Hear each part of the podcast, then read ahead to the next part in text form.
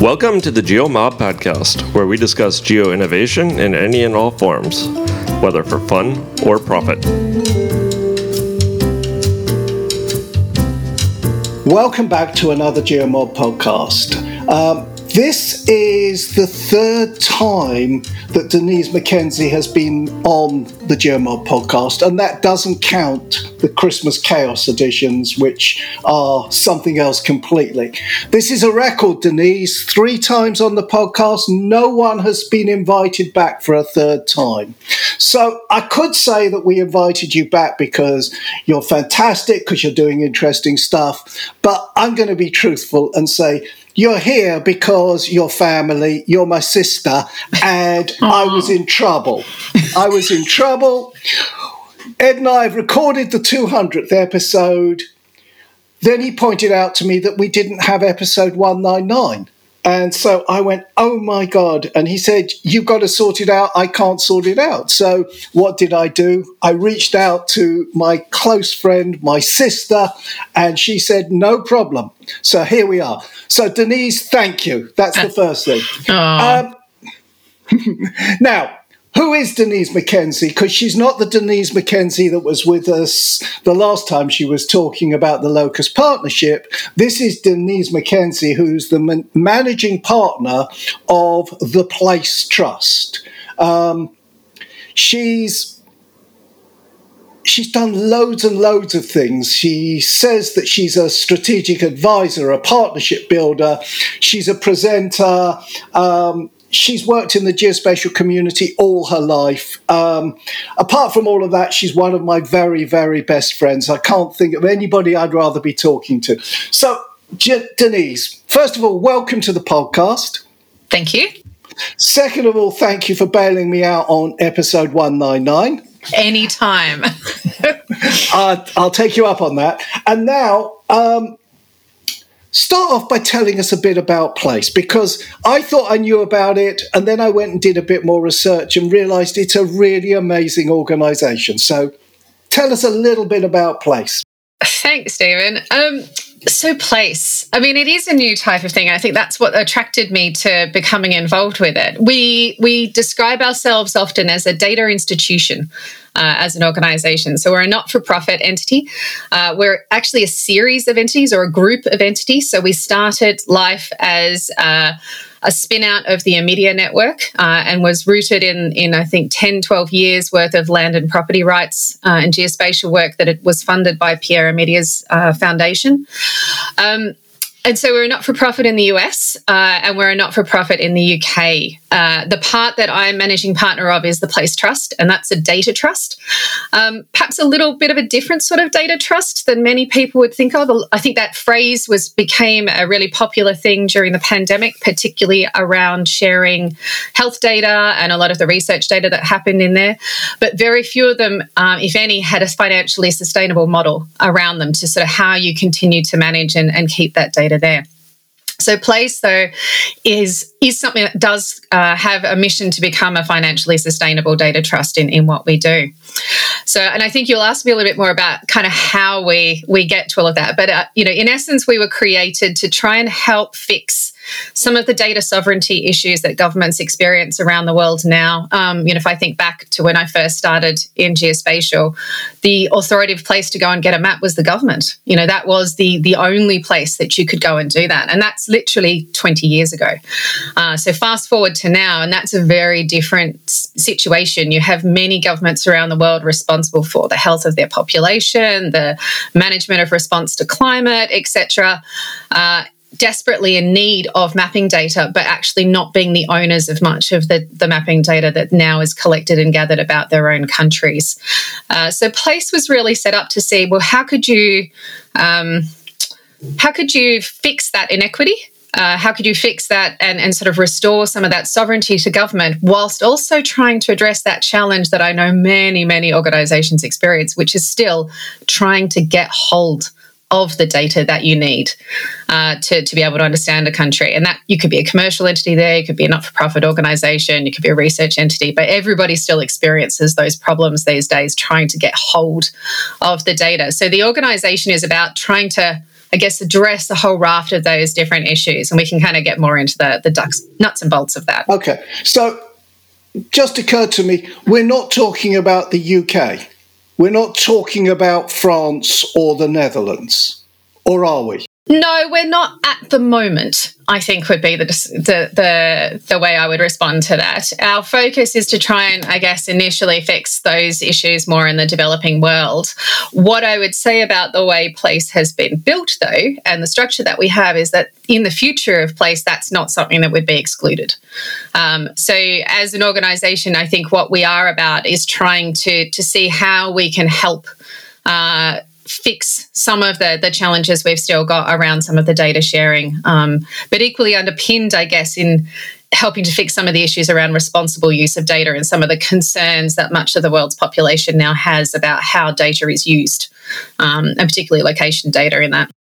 So, before we get into the detail, is Place a charity? Is it a not for profit? Is it something else? So at the moment, it is a charity in the United States. So it's a 501c3 entity, um, not for profit entity in, in the United States. In the UK, we are a registered not for profit organisation with its charity status pending. So we are in the middle of our application with the Charities Commission at the moment. So that obviously leads to the question where's the money come from? Still from Omidyar or? Uh, so at at this point, I mean, we're, we're less than three years old as an organization. So you definitely squarely still put us in startup um, kind of right. realm, I think, at this point. So we are initially philanthropically funded. Uh, so we've got a, a, mixture of organizations. So um, big thank you to some of the original funding from Omidyar Foundation, but equally we've had funding from the Global Innovation Fund, uh, from Dovetail, and from a variety of others, as well as amazing support from um, the sort of not for profit programs at places like AWS, etc., to sort of support with services uh, and activities in that too. So that's where we are now.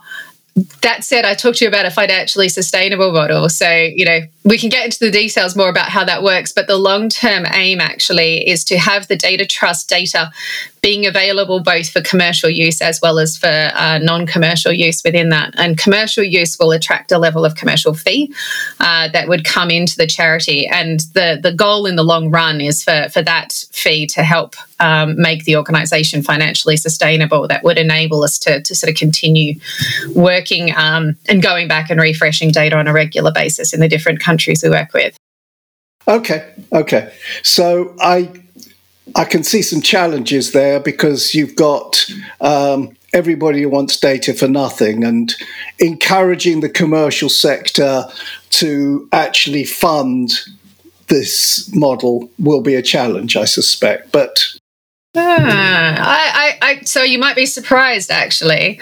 Um, you know, I think there has been a definite, you know, the open data movement has 100% created, I think, an expectation that a lot of data is made available for free.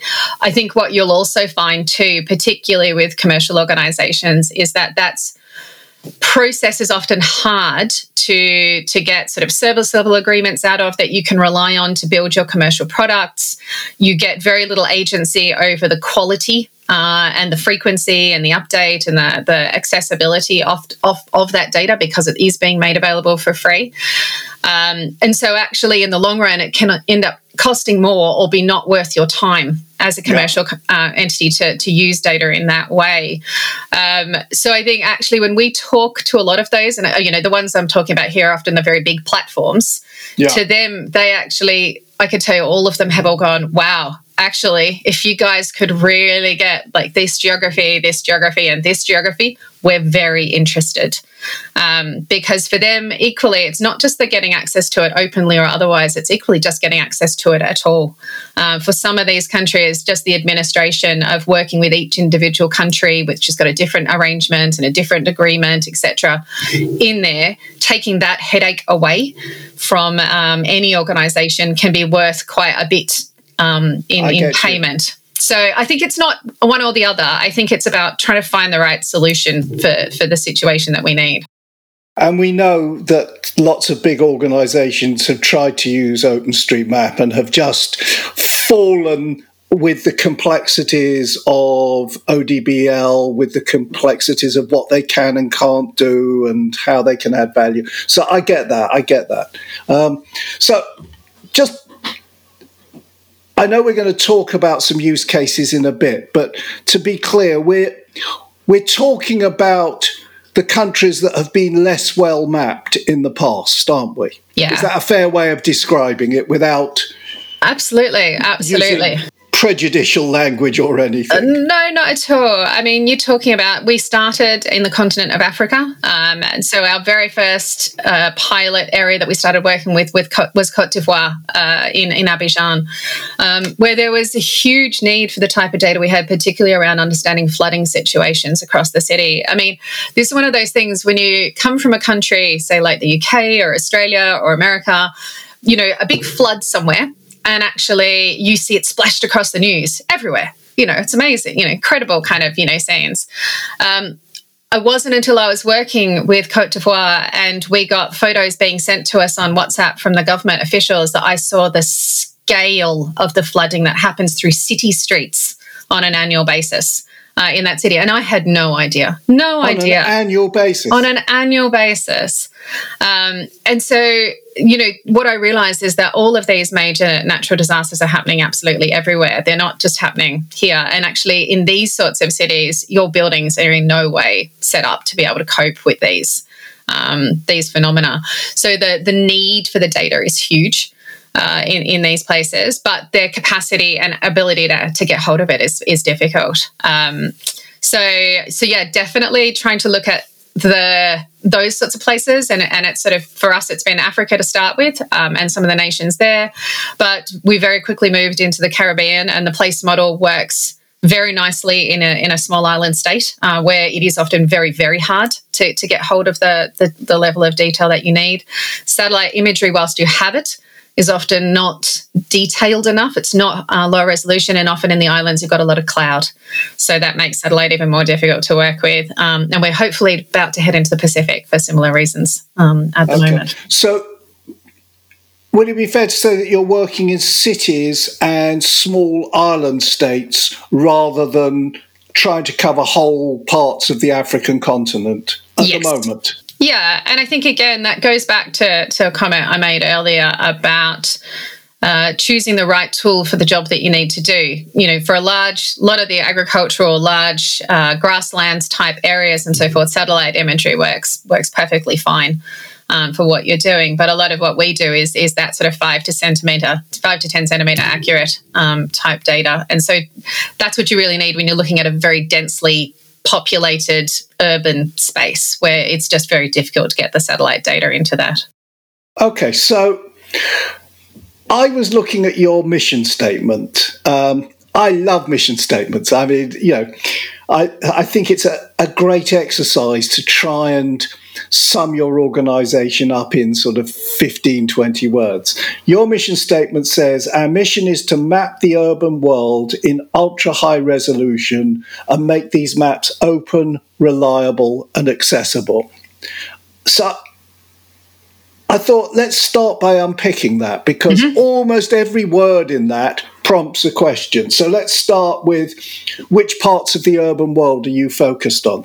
Yeah, so definitely those ones that haven't yet been mapped well. Uh, so really, we try and target uh, geographies that uh, we know, you know, perhaps haven't had decent uh, aerial photography flown in sort of ten years. Um, we as I said, definitely focused in, in Africa to start with. Um, but what we realized with some of the first uh, uh, island states we've done, like the Turks and Caicos, is that particularly from a climate impact perspective, uh, some of these islands in the world at the moment are just in desperate, desperate need of, of data that is this detailed at the moment. Um, you know, in the case of, say, Tuvalu, which we're hopeful is going to be the next uh, place that we're, we are in, in the Pacific, you know, it's one of the island, five islands in the world most likely to go underwater first as a result of sea level rise. Wow. Um, and so their interest in having place involved would be to have both the aerial photography and the street view imagery to help them build a digital twin that not only allows them to to some level of mitigation response etc for their population but equally as a, sadly a preservation tool for their island and, and their culture uh, in the long run. So oh, that's that's chilling isn't it? It really it does. It actually when you sort of see that that scale of impact um, that that's horrifying. But that then equally you realize too when you look at the emissions um, impact of the world that's in urban spaces. That's in very big urban spaces. And so actually that need from a climate perspective to focus on urban is huge at the moment. Um, because whilst those little gu- those guys on their, their island out in the pacific they're being impacted by what's happening in those urban spaces in other parts of the world too. So, so for us, that urban in, um, focus is really, really critical at the moment to get an understanding of.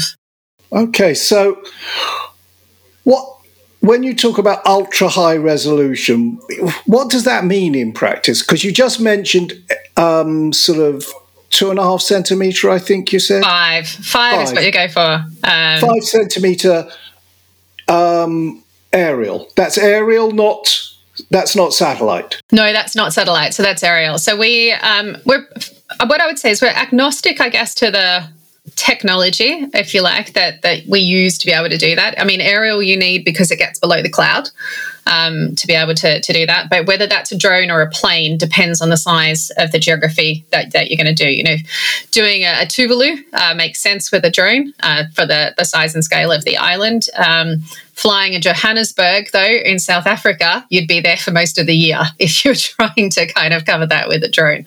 So it's for us, it's more about, I guess, the spec um, of, of, what it is that you need and making sure that that's right. Um, the other thing about Place is that we are very much about partnerships. So, whilst we have got staff that are CAA, FAA certified, able to capture and, and fly out with our own drones um, and our own street equipment to be able to do that, the long term aim with Place is actually to build partnerships with organisations that are inside the countries we're working with and to, to create an annual um, contract of work that we can pay for to be able to do that. So even when we go in with staff, uh, we will do capacity building. We'll train anybody that wants to come along and have a go with the drone. We'll do all of that sort of work on the ground to try and foster um, the the in country capability too, because we'd rather push money.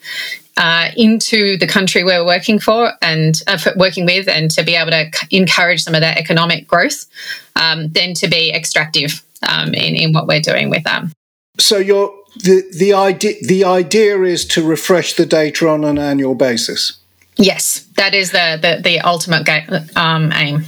So, and you mentioned that you're you're flying five centimeter, whether it's with a drone or with a plane, and you've yeah. also mentioned Street View a couple of times. So, I'm guessing you've got some snazzy kit that you put on the top of cars and yeah. drive through not just cars, but we have a, the snazzy one that I like even more is our one that goes on a backpack. Um, so what that allows you to do then is to be able to walk slum areas where the street's width might not be large enough to put a car in there as well.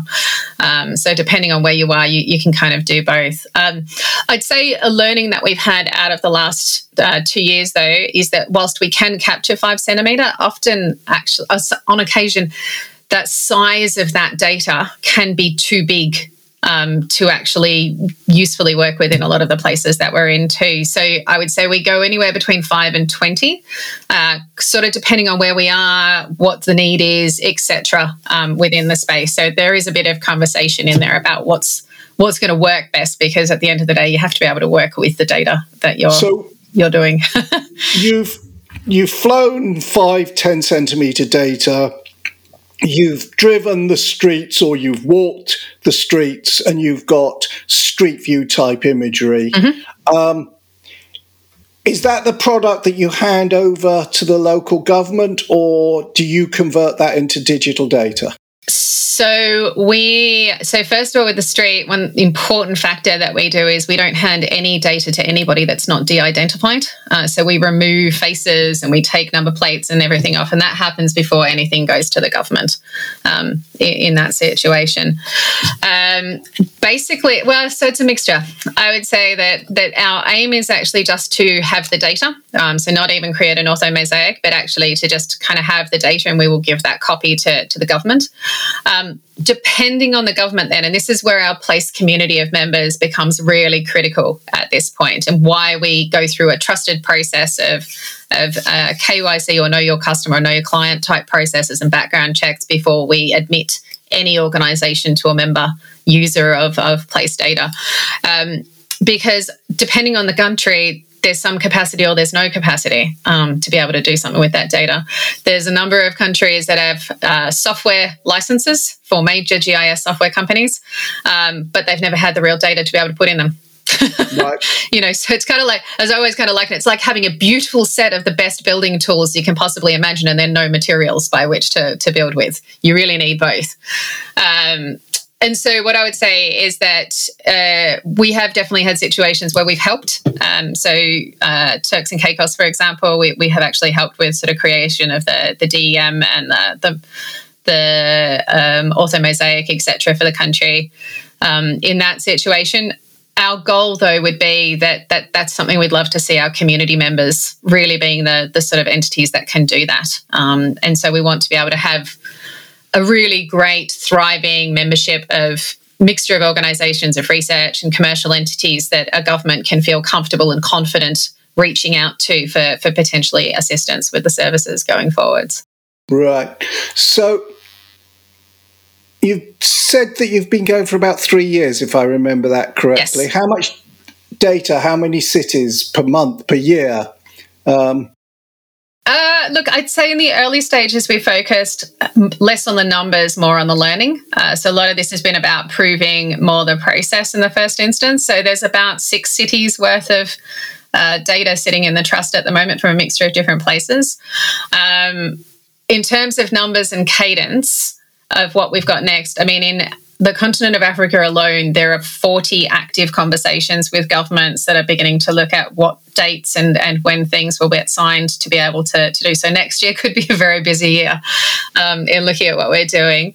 Um, likewise, with the Caribbean, there's about another six city um, six cities in that, and we're also not just focused, I guess, um, these days on the the capital city as well. What we're also recognizing is there is as much need sometimes in the secondary and tertiary cities in some of these geographies that are growing even faster, um, but equally have you know some of the metrics, particularly for um, some of the development agencies that they're looking for is is how do we help people that are living on less than five dollars a day, um, and many of those people are living in a in a secondary and a, in a tertiary city, so they're sort of hugely growing slum areas, but people with with access to kind of nothing, so a quite important part of the world's population to be understanding better uh, and knowing how to support from services perspective.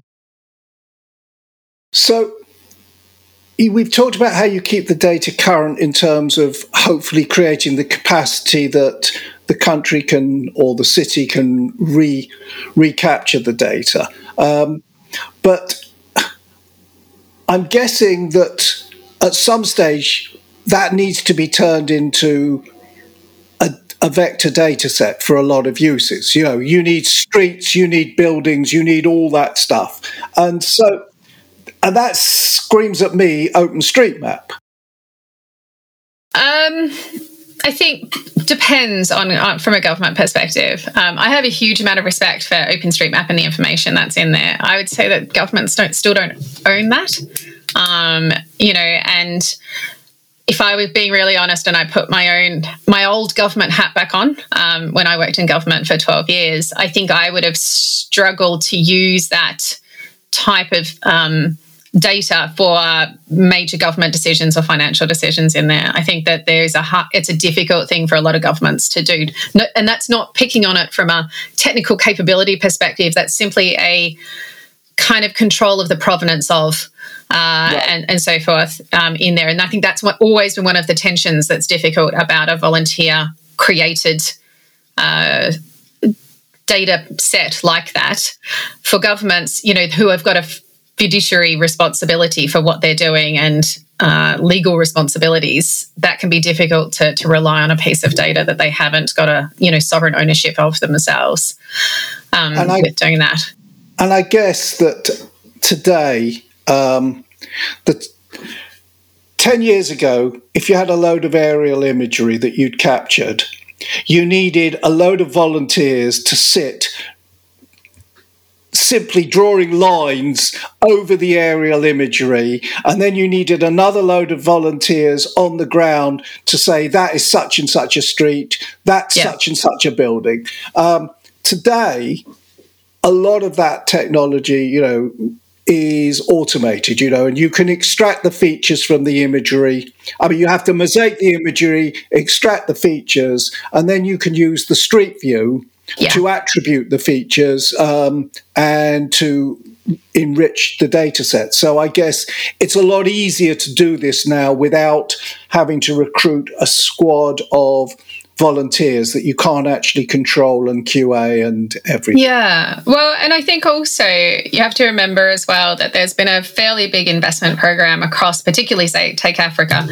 um, to to put a lot of people through um, university these days as well. So I think you've got a very different skill set to draw from um, that you can employ as well now. So I think governments have got a lot more options now uh, in terms of what they can have coming in house in, in that sense. But I think the biggest game changer, honestly, is the, the machine learning capabilities, that automated feature detection now that you can simply kind of extract. If you look at, say, the uh, uh, 12 fundamental data themes that the UN agreed upon sort of eight, 10 years ago now about what the what the geospatial layers should be fundamentally for a country. The reality is off a type of data like ours, with that level of detail now, you can extrapolate sort of 10 of those uh, with some sort of draft machine learning. Um, you can pull out your hydro, you can pull out your building footprints, you can pull out your, um, you know, vegetation layers and so forth for an urban space. Like it's quite phenomenal what you can quickly do. Um, the tools I've seen recently too, even I was surprised watching the marriage of the the aerial photography and the street view capability. The reality is that with some of the tools now, you can literally be accurately drawing the height of a street lamp um, inside the GIS and then just go, I just want to put now add that to a feature layer. Um, you know, now create a street assets, you know, and you're literally just someone sitting at a desk, measure, add that point, measure, draw that little line, all done. You know, now we've got a thing and it's all attributed with as much information as I can see in the image right now. Sure, you might go out and do some field work, but that immediately suddenly makes the government department so much more efficient because they can really go, oh, well, we, we think we've got enough information about that now. We actually don't need to check that one, but we should go and check the quality of that. And we should go and have a look at this. Um, so that's phenomenal. And I mean, I think between that and things like um, I saw another one of our members use the aerial photography because of how detailed it is, be able to identify all the buildings with air, air, conditioning units on the top of them and not only identify that they were air conditioning units but measure the size of them and then do an estimation of how much energy you might it might draw which means you could then ma- ma- um, match that up with weather models and say okay so if the temperature goes above x the electricity draw is likely to be this then we wow. know that there's like you know, uh, weak spots in the energy grid here because of the density of the number of this type of, of air conditioning units. I mean, and you're deducing all of that from aerial imagery. That's... All of that from aerial imagery. That's what I mean by, and I think that's for us. That's that's one of those really interesting things about this particular data type is that it's so rich in what it can tell you and what it can be used for. And so, for that reason, whilst we want to make it as frictionlessly openly available to those that should access to have access to it we are very conscious that actually just throwing it out to, to sort of be used as open data and freely available to absolutely anybody might not be the most responsible thing um, to be being doing. And so, in place, we have a phrase that we use of trying to be as open as we can be, but as closed as we need to be in order to be responsible with what we're doing. Okay, so I want to get into um, an example of one of the early countries you've worked in. But just before I do, um, who's paying what in this this process? Because you're funding some of it, but I'm guessing you're not funding all of it. No, we fund all of it. You fund so all of it. We fund all of it at this point. So um, maybe it probably useful for me to just take you through a partnership then. So like the the country of Cote d'Ivoire. So um, the way it works is we literally start with a conversation. So it's it's telling them about where we are as place and wanting to build a partnership with them. That usually has roughly three reactions um, from a government at that point. Mostly they look at you and go, that can't be true. Like I must have misheard what I've just said because you're telling me you're going to do all this for free. Um, and we're like, no, no, that's really the case. And then they think there's a catch. And the funniest I ever heard was someone turned around to us and said, I've worked out what it is. You must be the CIA um, you're doing all this for free. which we're like, no, no, but interesting conclusion.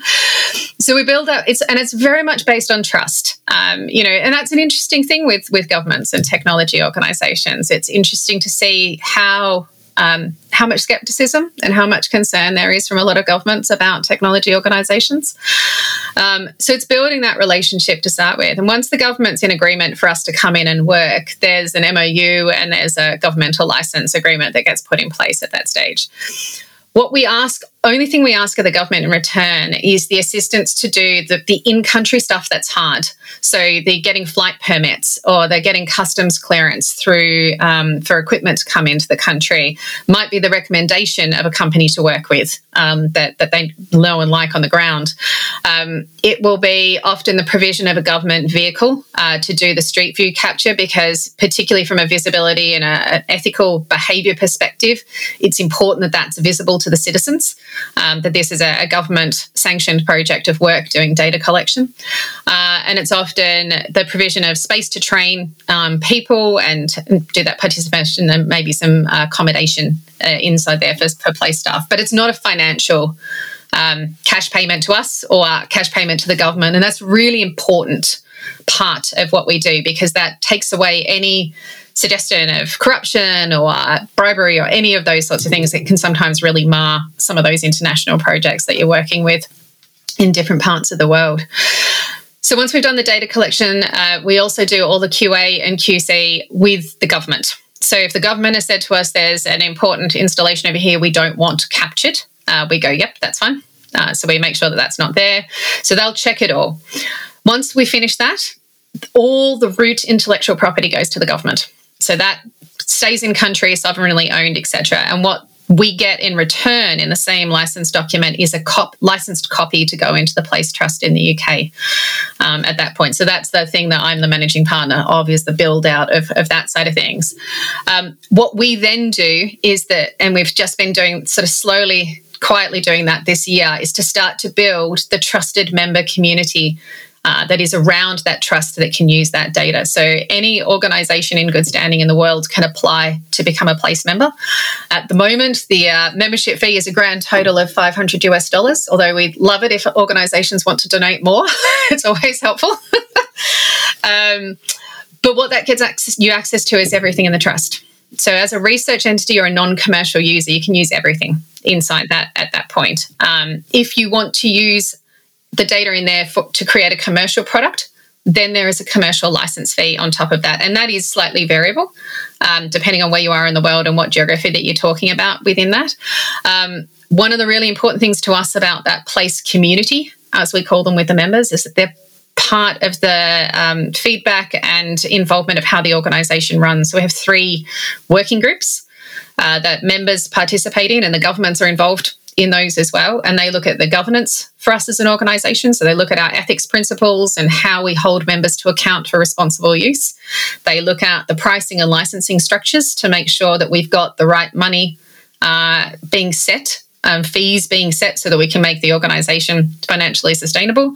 Uh, and we've got a technical working group that everyone can participate in that helps provide advice on the platform delivery and the data collection and, and all of these aspects that move in there as well. So it's meant to have a lot of participation.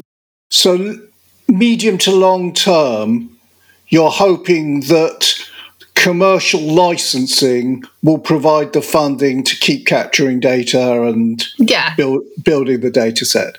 That's and, it.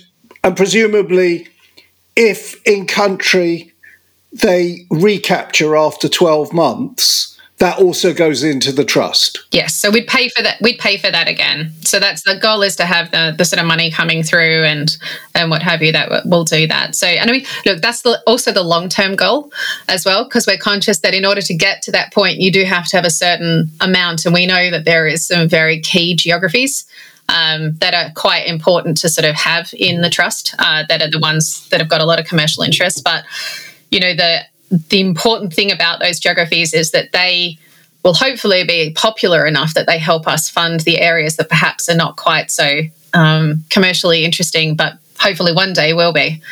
Um, okay, so tell me a story. Tell me about one of the countries, early countries that you've worked in, and please get geeky about drones and things like that. I mean, don't be sort of all high level. I want nuts and bolts. Nuts and bolts of these things. Um, let me see. Look, I think probably uh, they're all. I won't. I can't pick a favorite because they're all so interesting each time they do well, them. Give and me I think, an example a geeky example of one, and then talk, we'll talk about benefits in another or something yeah, like that. So let me talk perhaps about TCI, mostly because, which is the Turks and Caicos Islands. Um, mostly because I think that one, just for me, uh, they've watching the change it's made uh, already inside their island, given that we only flew that in January, is probably the one that that I just kind of. You, you, it's where you can really properly see you've had impact somewhere that that's helping um, make things happen.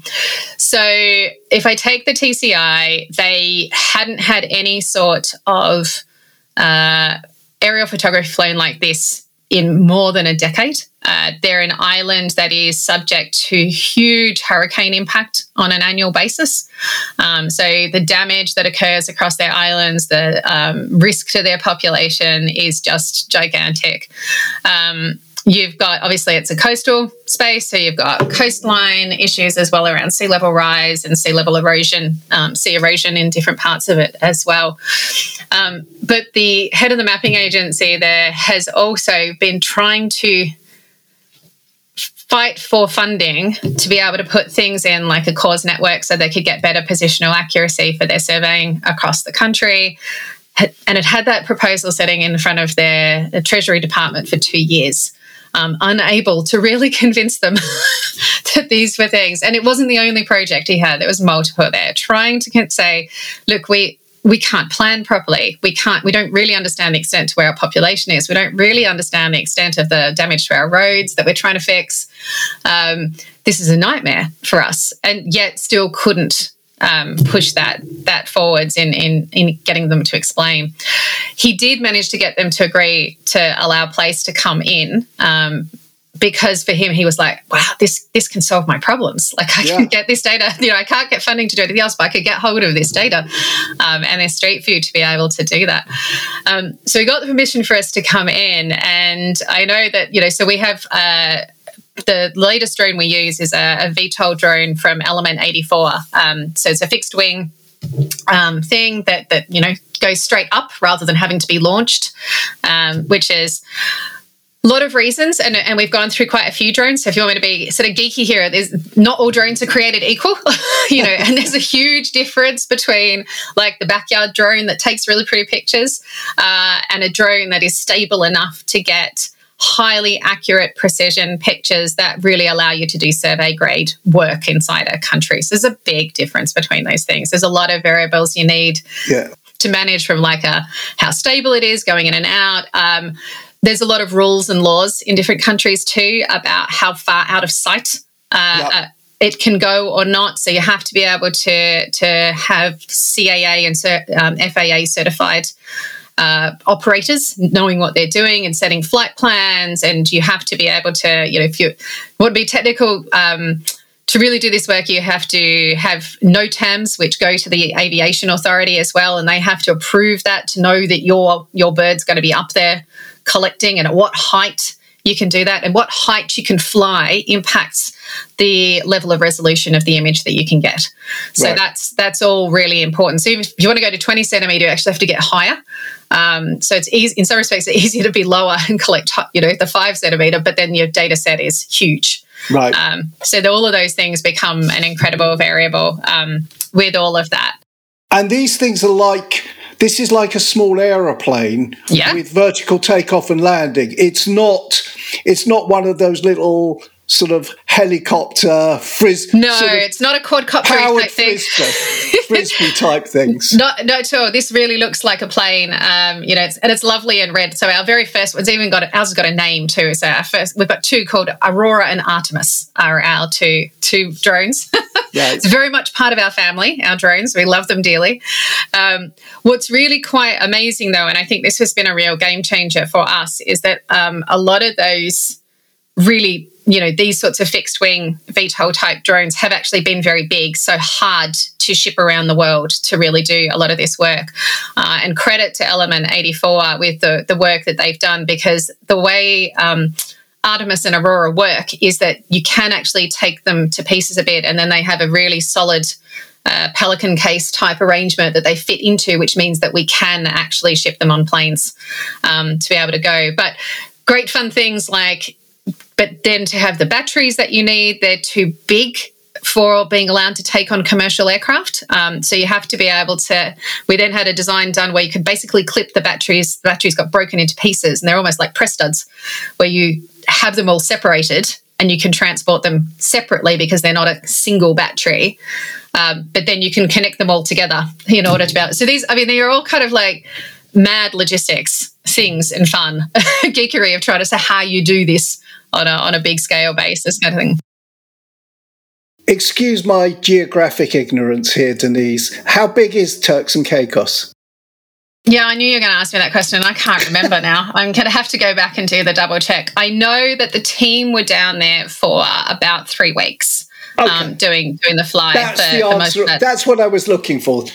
And that was aerial and street view? street street view of the this. The, all the major roads uh, and, a- and a good portion of the the back roads um, at, at that stage too. Um, the other thing is that Turks and Caicos is multiple islands as well, so it's not just one island. So there's always the fun of getting in between. Um, the other thing that is, you know, one of those technical geekery things is the glory of the weather. So you know, there is definitely weather that is not the ones you want to go up with. So the time of year makes a very big difference um, as to, to when to go go down and, and do that sort of work. Um, so, but yeah, so we we went down. Um, we did the fly. We did the um, the capture of the, street view as well, which predominantly by a vehicle with. Um, so we have a mosaic 360 degree mosaic camera that sits in a in- impressively foldable structure that you sort of clip together in the top of the vehicle um, for a lot of for a lot of that. Capturing all the data and everything. And it was in the hands of the government two days after we finished. Um, to be able to, to do that. And the, the great story we had was that the um, head of mapping agency walked into the Treasury person and said, So we've just done this, and was able to pan around and show the images and use those images as a means to explain why the CORS network was going to be able to help with better precision to capture information around property boundaries and underpinning evaluations valuations etc within the country and he got the approval for the network done on the spot after showing Wow. the imagery That's amazing. so, in terms of immediate benefits, within a week of you finishing the project, he'd got funding from his own government for for what he needed to for do. sure yeah, Yeah. absolutely and i think that's that's that example of you know that old phrase of the picture speaks a thousand words Yeah, you know you can yeah. write about a place um, you can write a lot of words about a place write lots of numbers about a place but there is something very different about creating a picture um, that accurately reflects somewhere where you're able to immediately zoom around and show where the cruise ship liner comes in and the you know how big it is versus the dock that it's docking against Yeah. where the um, the shops are where the damage you can see visibly from the air is from the most recent hurricane that hasn't been yet addressed where you've got interesting informal settlements that you hadn't realized were in Yeah. particular areas um, yeah So you're six. That was the beginning of the year. So we're sort of six months or so in from completing that project. And what are they doing with the data now? So um, they've been doing a mixture of different things. Uh, they've now got their digital elevation model, so they're able to better understand kind of the the state of you know, play yeah. in, in getting around the country. I know they've been doing some mobility work in looking at the mapping of the roads. Um, a really big piece has been around valuation. So it's been around improving their real estate um, and property information databases within the, the country. So very much being able to use it from a field. And that's that incredible marriage of, of sort of the aerial with the street, that ability to now have street views that, that can really allow you to check your data against the address you've got and what sort of business that is. Um, and being able to do that from a desk instead of having a field operator out there has meant that that's sped up that work um, in, in, a huge way for, for doing validation uh, so along the way the there. Stuff that we take for granted in, oh, yeah. in the Western world, in the sort of well mapped countries, you know, and all of a sudden this is now starting to become available in small islands and less developed countries. That's amazing. Um, and do you know what plans they've got? Um, well, do you know what? It's actually funny. We've got some conversations coming up with Wayne Wirth and, and the guys down there in in the next little while to find out what they're doing next with it. I know that there is some modeling that they're keen to do around the coastal areas because one of the things about the imagery is sort of how clear some of the shots were that we got of the reef systems um, that are around. So I know there's some hydrographic work that they're looking at um, with it from that side of things. I know there's quite a bit of climate uh, response work that they want to start looking at of sort of wh- where can they go to next from a resilience and a um, adaptation style of, of work within using the data.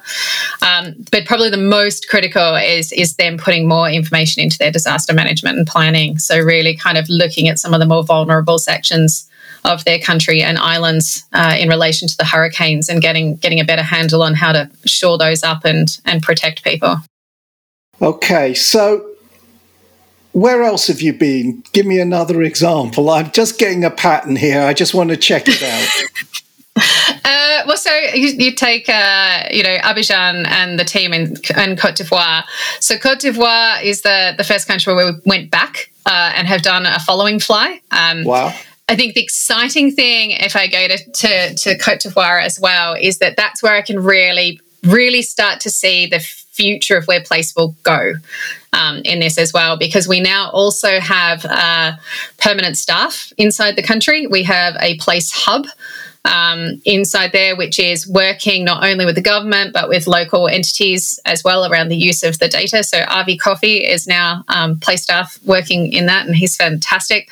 They've got Kit inside country, so he's basically got a Street View camera where he's just out doing lots of updates all the time um, and has that kind of capability and capacity in there. So um, I think for me, that's the exciting bit because I think it's not just about the data, it's building an ecosystem around the use of that data as well. And realize, recognizing too, I think that uh, government can do many, many things themselves, but there's equally great benefit when you get that fantastic public private partnership between different entities too. And when you have a data source like this, it allows you to build uh, sort of a, a local national community in there as well. So for Cote d'Ivoire, I mean, again, very similar stories in, in terms of what their usage. So uh, flood modeling was one of the biggest uh, obviously that they wanted to start looking at in terms of the, the city space. Um, difference in capabilities, perhaps. So in Cote d'Ivoire, they've got staff that know how to fly drones um, as well, and they do training with us in the in the collection and, and work with that too. So there's a lot of in-house capability now um, within that too, and they've got a, lot of good in-house staff that that work with the data um, in there. But a lot of again transport mobility, looking across the city, uh, planning how you might improve roads, uh, where you've got vulnerable populations in that as well. So again, informal settlements, looking at that sort of particularly on the fringe and peri-urban parts of that. For a lot of African cities as well, one of the biggest issues you've got is they've predominantly have huge agricultural. Uh, businesses within inside their countries. But as the cities grow, you lose more and more and more of that. Um, and and what the, the challenge then you get is that the food sources to feed everybody that's inside the cities get further and further and further away. So the transport gets harder and harder um, to get the food from the agricultural places into the cities as well. So looking at those transport corridors um, becomes critical from a logistics perspective in how you connect the agricultural parts of the city uh, outside of the cities into the cities as well. But to understand the rate at which a city is growing on that peri-urban boundary and how much agriculture you're losing. Um, you know, I remember being in Kenya last year and sort of seeing some of the statistics of the loss of coffee farms, for example, that, that used to be quite close to Nairobi, that are now going sort of further and further, and more and more of the coffee farms are, are turning into housing estates. Yeah, and you're also, you know, you're talking about cities that are growing at a, a uh, pace that we cannot imagine in. You, in can't West. fathom it. It's it's like imagining where I live in Winchester, and it, it's basically cities growing by the size of the city I live in on a kind of you know two or three times a year in terms yeah. of the number of people joining. you just sort of sit there going you can't kind of in your head you think, but where do they live? Where's the buildings? Where's the facilities for them to be able to have access to that? It's it's a scale that I think is beyond anyone's imagining. How do we provide water? How do we provide schooling, hospitals, r- refuse collection? I think also. I mean, it's all of that. I think it's also though that for a lot of, particularly the big cities um, in in the sort of African space too, there's a lot of them now that are ripe for investment. You know, there is really great. You know, I remember going to Addis um, Ababa last year, uh, which is the my fourth visit, I think, in the last decade the scale of change in that city alone has been phenomenal. And, and I said to someone, it's a privilege to watch a city like that change um, in that period of time because I think the childhood vision I had of what Ethiopia was like is incredibly different to what the city is now um, and how you might participate in it. And the amount of more Western stores, you know, like going to the airports now and finding a Burger King and a Pizza Hut might sound like a small thing, but actually what that means is that these places are now economies where you can hire people from, you know, and with the glory of uh, the way we're all connected these days, actually, you can hire staff that are in a lot of these different places. So I think it's it's an incredibly big mix of what you need to know and understand now about the urban spaces. But I think for me, it's as much about the help side of it of having this data so you can help people but i think it's equally about being able to tell a story a lot of, of these urban landscapes as well that will hopefully perhaps change some percep- perceptions in the other parts of the world uh, and help, say, insurance companies or investment companies or big companies that might be looking at where they might build another manufacturing hub or what have you, um, have the information that actually makes them go, okay, well, actually, I should invest. You know, this is an economy that I do want to participate in and I do want to be part of. Because I think that that's is equally as important you know these days to sort of help that economic development as it is to to do all of the other human uh, support aspects that you need to do. So we're nicely back to making the world a little bit better. so, Denise, you've been in this job for what, about 18 months now? About 18 months now. Yeah. And I'm not sure. Are you CEO of the English thing or managing partner or what? What's in the so title? they're probably one and they're probably one and the same. In the title, inside place is actually it's quite important um, in, the way we do. And I remember when I first joined, and, the, and, there was this sort of title of partner, and I'm like, okay, what does that mean? You know, why why that? And why do we not have a CEO? And and and what's the the choice there? I think for us, um, number one, the team inside place. If you look at the bios and backgrounds, and I do recommend that, just because when I first joined the organisation, I sort of was a bit. A, gobsmacked really as to sort of the scale of experience uh, and talent that had come to join this this sort of project and and initiative. Um, this it's rich. It's really, really, really rich. There's a lot of equality here in terms of capability and experience. And so that title of partner is kind of important because it's about sort of not having a hierarchy in the organization. It's more of sort of a recognition that we're all working together as a team across our US entity and our UK entity and, and us as an organization. Um, this is a team and a community effort to try and make all of this this work. So whilst managing the managing ones, so Peter's the managing partner in the US and I'm the managing partner in the UK. Um, you know, there's obviously that that sort of responsibility to to to do some leadership slides in that. Um, but I think the the culture that we try and foster is one that is is is much more of a team oriented aspect rather than a hierarchical one in in that so the title's more about that Um, but it's been a change. It is the first time, you know, Steven, as you would know, I've boldly declared that I was not going to take CEO roles and things like that at various so points. this is exactly what I was going to ask you. You know, after 20 plus years in senior roles but not leading roles in geospatial, you're now the managing partner of the Place Trust. Um, so, just for a minute, let's just finish by reflecting on that, Denise. You know, um, what have the challenges been of changing into that level of responsibility for you? Um, you know, I think as as you might expect, you know, one of the biggest things is always realizing that the buck is going to stop with you. Um, in in that, so the the sort of expectation when you're reporting to a board uh, becomes very real um, in that moment. I think for me personally too, it's that realization of the responsibility that you have for the people you're working with uh, as well. So this is as much about you know a sustainable financially sustainable organization, but equally our culture and how we work and shaping that and making sure that we're um, we're operating at our at our best. But that equally, I think that everybody in the organization has that capability to operate at their best as well within that. Um, look, I think you know, as I said, you know, as you and I know well, I, I have made statements boldly over the course of the last 10 years of not taking these sorts of roles.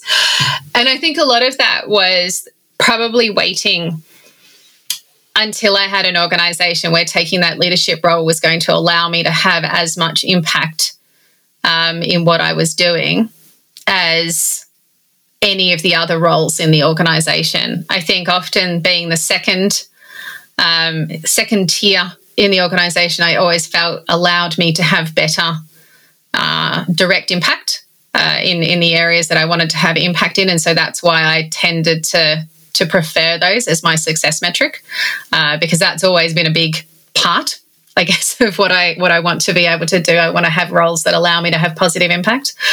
Um, but what this one gave me was the chance to build something that has never been built before.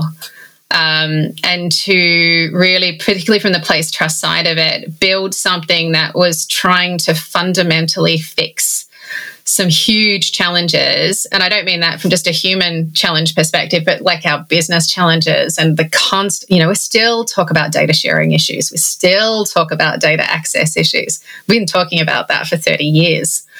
Um, but this gave me a chance to lead, if you like, the the build of an organization that was actually really trying to change the system. Um, and I realized kind of, I guess, when this was put in front of me as an opportunity, that in order to be that change agent, I needed to be the person that was that was leading that um, and was in the ability to make those choices and decisions. So that's kind of how I ended up saying yes when well, Peter put the idea in front of me.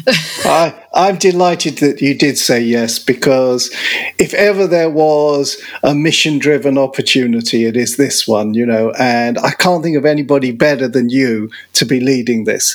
So, wrapping up, and we've gone on way longer than we should have done, but it doesn't matter because it's been so much fun.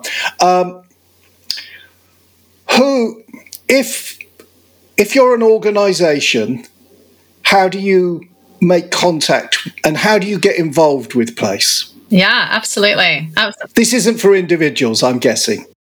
No, it's really not for individuals, and I'm yeah. happy to explain to anybody rather than eating more time um, why that that's the case. Um, so it is definitely for organisations. Um, there is a you can apply to us. So there's details on our website. Um, place obviously, if you search in Google for the word place, that's always hard to find an organisation. Um, but if you if you Google this is place all as one word uh, on that you will find our website uh, at that point which is thisisplace.org in there um, so go have a look at the website. I will actually say that in a couple of weeks time there will be a new website and some refinements actually Steven to that mission and, and some of those wordings and things that are in there. Um, but it's an application process. So any organization, as I said, in good standing, um, for those that, that are sort of still wondering what the, the benefit is, you know, this is really designed for any organization that needs access to high res aerial photography. You might be one that's looking at population. You might be looking at improving your machine learning models. Uh, we know a lot of our members are in there trying to fix their feature detection uh, and you know and expand the the amount of data that they can get access to to be able to make that better um, but essentially, it's a application, um, and we'll we'll have a look at the application. It's very very simple, really to start with, and mostly it's about checking you as an organisation in background, um, and you having a look at our membership agreement, uh, which we didn't get into huge amount of detail, but it's very much underpinned uh, by the Locus Charter. So if you are not familiar with that, do go and have a look at the Locus Charter's 10 principles uh, because that's really the, the backdrop that we assess all usage against. Uh, so the expectation is that you can go ahead and make your billions uh, on, on value added products and, and um, uh, and derived works. And I think, you know, the simplicity that we have, one of the things, you know, you mentioned earlier about the complexity of licensing, Steven. Place's goal is always to be as simple as possible. So our license is actually very, very simple. And essentially, it's a once you've paid your commercial fee, any derived work or, or value added product is yours. Off, off you go. Go and make your money on it, kind of thing. And we wanted to keep that that simple. Okay, so I'm gonna I'm gonna throw out an ask to all of our listeners because there might be somebody listening there who's thinking that they want to join the place organization or their organization does. So there might also be an organization out there that would like to sponsor me to go out with your one of your teams the next time you're mapping some Caribbean island or somewhere in Africa and would like me to go out for a week and record an interview and put together a podcast in country about the whole place process. And if anybody wants to sponsor me to do that, I'm sure Denise and I can make it happen. Okay, so that was my little One hundred percent, one hundred percent. I just was thinking I would love to go and see this actually happening on the ground and get to talk to the people in country and everything. It would be fantastic. Denise, as always, it's been a pleasure. You bailed me out. This is episode 199. Denise McKenzie, you've been a star. I think Place is a marvellous organisation and I wish you the best of luck with it. And we'll get you back in about a year's time to have a progress update. Sounds good. Sounds good. Excellent. Thank you, Steven. Okay. Take care. Bye. Bye.